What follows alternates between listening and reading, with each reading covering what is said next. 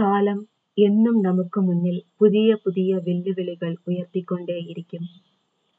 അവയെ നാം എങ്ങനെ നേരിടുന്നു എന്നതാണ് ഏറെ പ്രധാനം. രണ്ടായിരത്തി പത്തൊമ്പത് ഡിസംബർ മാസം ചൈനയിലെ വുഹാനിൽ കോവിഡ് നയന്റീൻ എന്ന രോഗം പടരുന്നു എന്ന വാർത്ത കേട്ടപ്പോൾ നമ്മിൽ പലരും ഇത് നമുക്കും ഒരു വെല്ലുവിളിയാണെന്ന് കരുതിയില്ല. ചില മാസങ്ങൾ കടന്നുപോയി. നമ്മുടെ രാജ്യവും ലോക്ക്ഡൗൺ പ്രഖ്യാപിച്ചു. സ്കൂളുകളും കോളേജുകളും അടഞ്ഞുകിടന്നു സമസ്ത മേഖലകളും സ്തംഭിച്ചു.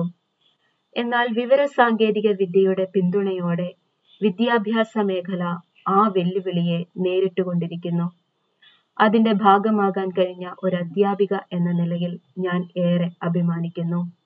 Stay home stay safe